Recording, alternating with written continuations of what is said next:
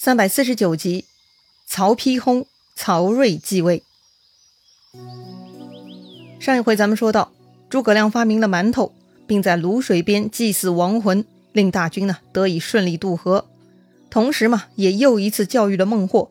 他前面负隅顽抗，害得这么多人成了冤魂，也都是孟获之罪呀。孟获呢跟着哭得稀里哗啦，估计也是心生惭愧。这番的教训应该是足够大了。要说呢，这回诸葛亮平定南蛮的影响力是十分重大而深远的，因为自此以后啊，南方及其他远处邦国共两百多个都慑于诸葛亮的威名，主动来成都向汉天子进贡，表示愿意臣服，可见诸葛亮的英明了。另外呢，诸葛亮在泸水边祭祀的时候，答应蜀军亡魂要抚恤他们的家属的事儿呢，也奏明皇帝做了妥善处理。自此，蜀国人心欢悦。朝野清平。说了这么久的诸葛亮，再来看看其他两国的情况吧。先说魏国，魏国这边的皇帝曹丕呢，快要不行了。什么？没听错吧？这个曹丕似乎刚刚继位没几年呢。他继位以来，分别进攻过蜀国和吴国，全都失败了。还没等他再搞点啥呢，他这就要领盒饭下线了。哎，确实哈，曹丕的身体啊不太好。黄初七年。也就是蜀汉的建兴四年，曹丕呢患了寒疾，医治无效，这就要交代后事了。寒疾，哎，就是寒邪入体造成的疾病。反正嘛，华佗早被曹操给弄死，如今也没啥神医了。曹丕受了寒嘛，就要没命了。可是这一年，曹丕才四十岁。当时嘛，正值夏天五月，曹丕感到自己的身体不行了，就把中军大将军曹真、镇军大将军陈群。辅军大将军司马懿三个人呢，给招过来，托付后事。曹丕说呀：“今年许昌城门无缘无故就崩塌了，就是不祥之兆。”曹丕知道自己要不行了。他之前呢，并没有立下嗣子，是还想再生一个孩子。不过眼下看来，再生孩子也不可能了，所以只能指定长子曹睿继位。趁现在自己还有一口气。他就吩咐自己最信赖的这三位来辅佐曹睿。这事儿听上去挺古怪的，莫非是曹睿的母亲地位很低下，所以就算他身为长子，也没有成为嗣子吗？哎，这倒也不是。这个曹睿字元仲，自幼聪明。他的生母呢是曹丕第一个夫人甄氏，还记得甄氏吗？是当年曹操打败袁绍，攻破邺城，曹丕从袁绍府上抢来的袁熙的老婆。曹丕起初是很喜爱甄氏的，直到曹丕废掉了汉献帝，自己当了皇帝之后，情况才有了变化。有传言说呀，曹丕登基后呢，要封甄氏为皇后的，但甄夫人居然推辞了，原因是曹丕这是谋逆篡位，所以甄夫人不肯同流合污。不过这个传言嘛，没有被记入《三国演义》，《三国演义》中并没有交代为啥甄夫人是没有当上皇后。只说曹丕后来又有了新欢，叫郭贵妃。这位郭贵妃长得也很漂亮，关键呐，她还有另外一个厉害的绰号，叫女王，女中之王。哎，这位郭女王很厉害，她为了得到皇后的位置，跟曹丕宠幸的一位名叫张涛的大臣合谋，诬陷甄夫人在宫中扎小人，行巫术，诅咒曹丕。曹丕生病嘛，这个张涛就从甄夫人宫中挖到了桐木做的小人偶，坐实了甄夫人的罪名。然后甄夫人呢就被曹丕给赐死了。甄夫人死了以后，郭女王当上了皇后，但郭女王呢一直没能生出孩子，于是曹睿呢就被郭女王收养当了儿子。曹睿是很乖巧的，郭皇后嘛也很喜欢他。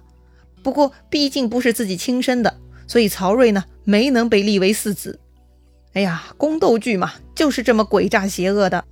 不过虽然曹睿没能被立为嗣子，但他还是很得曹丕的喜爱。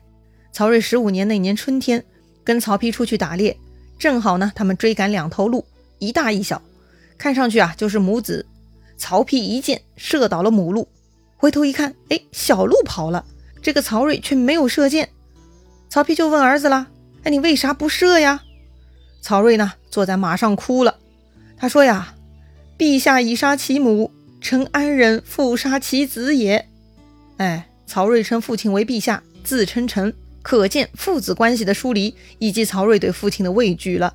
曹睿的意思是啊，老爸，你已经杀掉人家母亲了，我怎么忍心再杀人家的儿子呢？再深想一层，老爸呀，你都杀掉我的母亲了，难道你还要杀我吗？当然，曹丕也没有杀儿子的想法哈。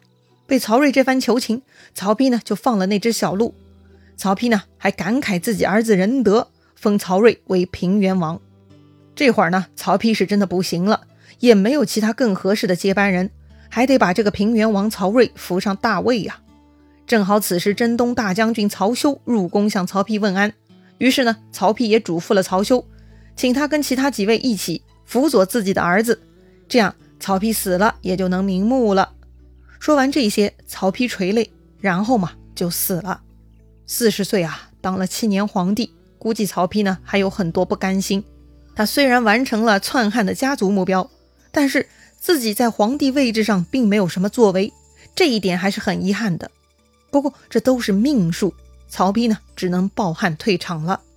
接着，曹睿在曹真、陈群、司马懿、曹休等的支持下顺利继位了，为父亲曹丕追谥为文皇帝，追谥母亲甄氏为文昭皇后。封钟繇为太傅，曹真为大将军，曹休为大司马，华歆为太尉，王朗为司徒，陈群为司空，司马懿为骠骑大将军，其余文武官僚各个封赏，大赦天下。当时雍州、凉州缺人把守，司马懿上表主动申请过去站岗防守，曹睿同意了，就封司马懿为雍凉提督，也就是雍州、凉州的提督哈。然后呢，司马懿就前去上任了。那么雍州、凉州到底在哪儿呢？其实啊，就是长安以及其西部地区，也就是在蜀国汉中的东北和北部地区了。这对蜀国来说嘛，就是巨大的威胁了。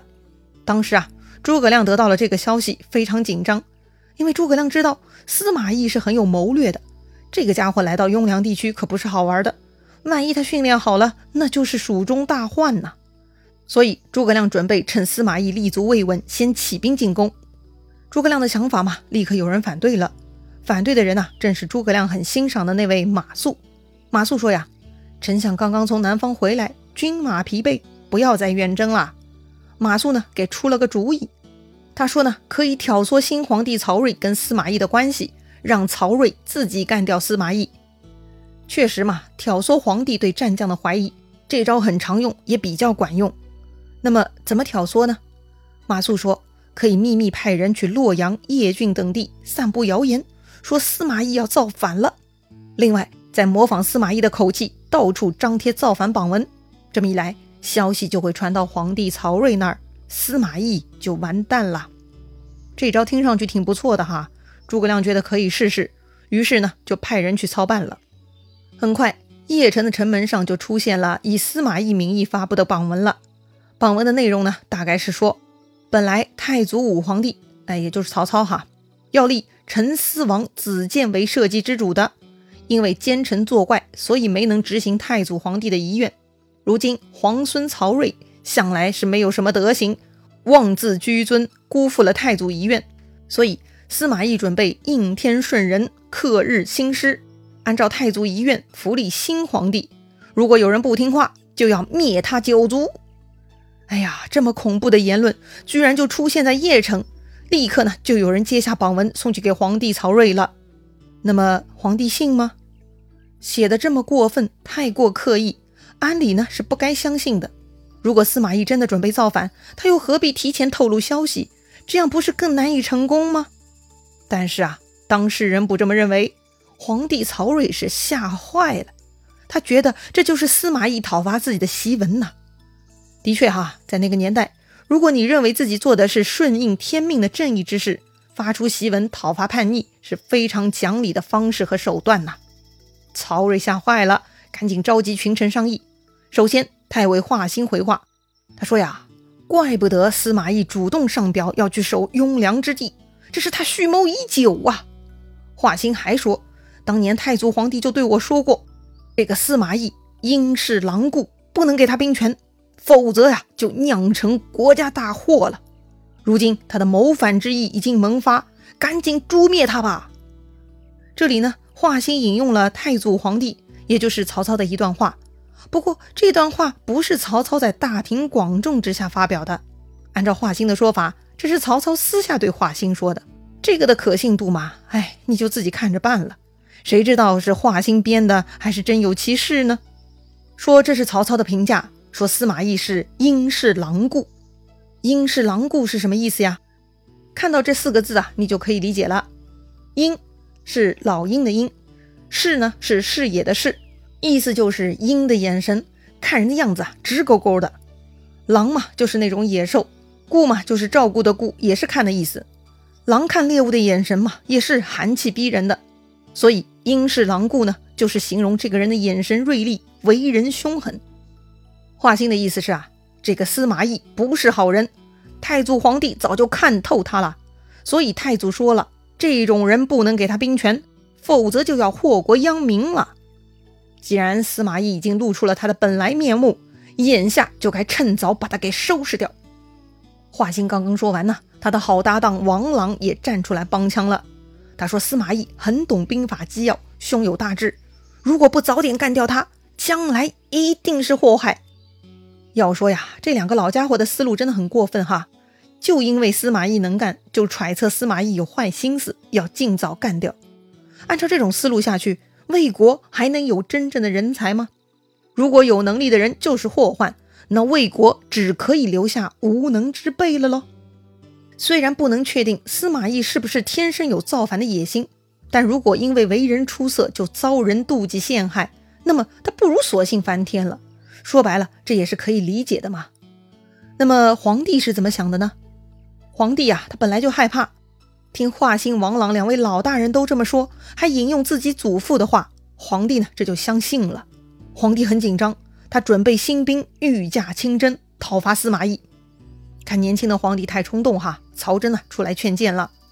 既然文皇帝托孤给臣等众人，就知道司马仲达没有造反之心的。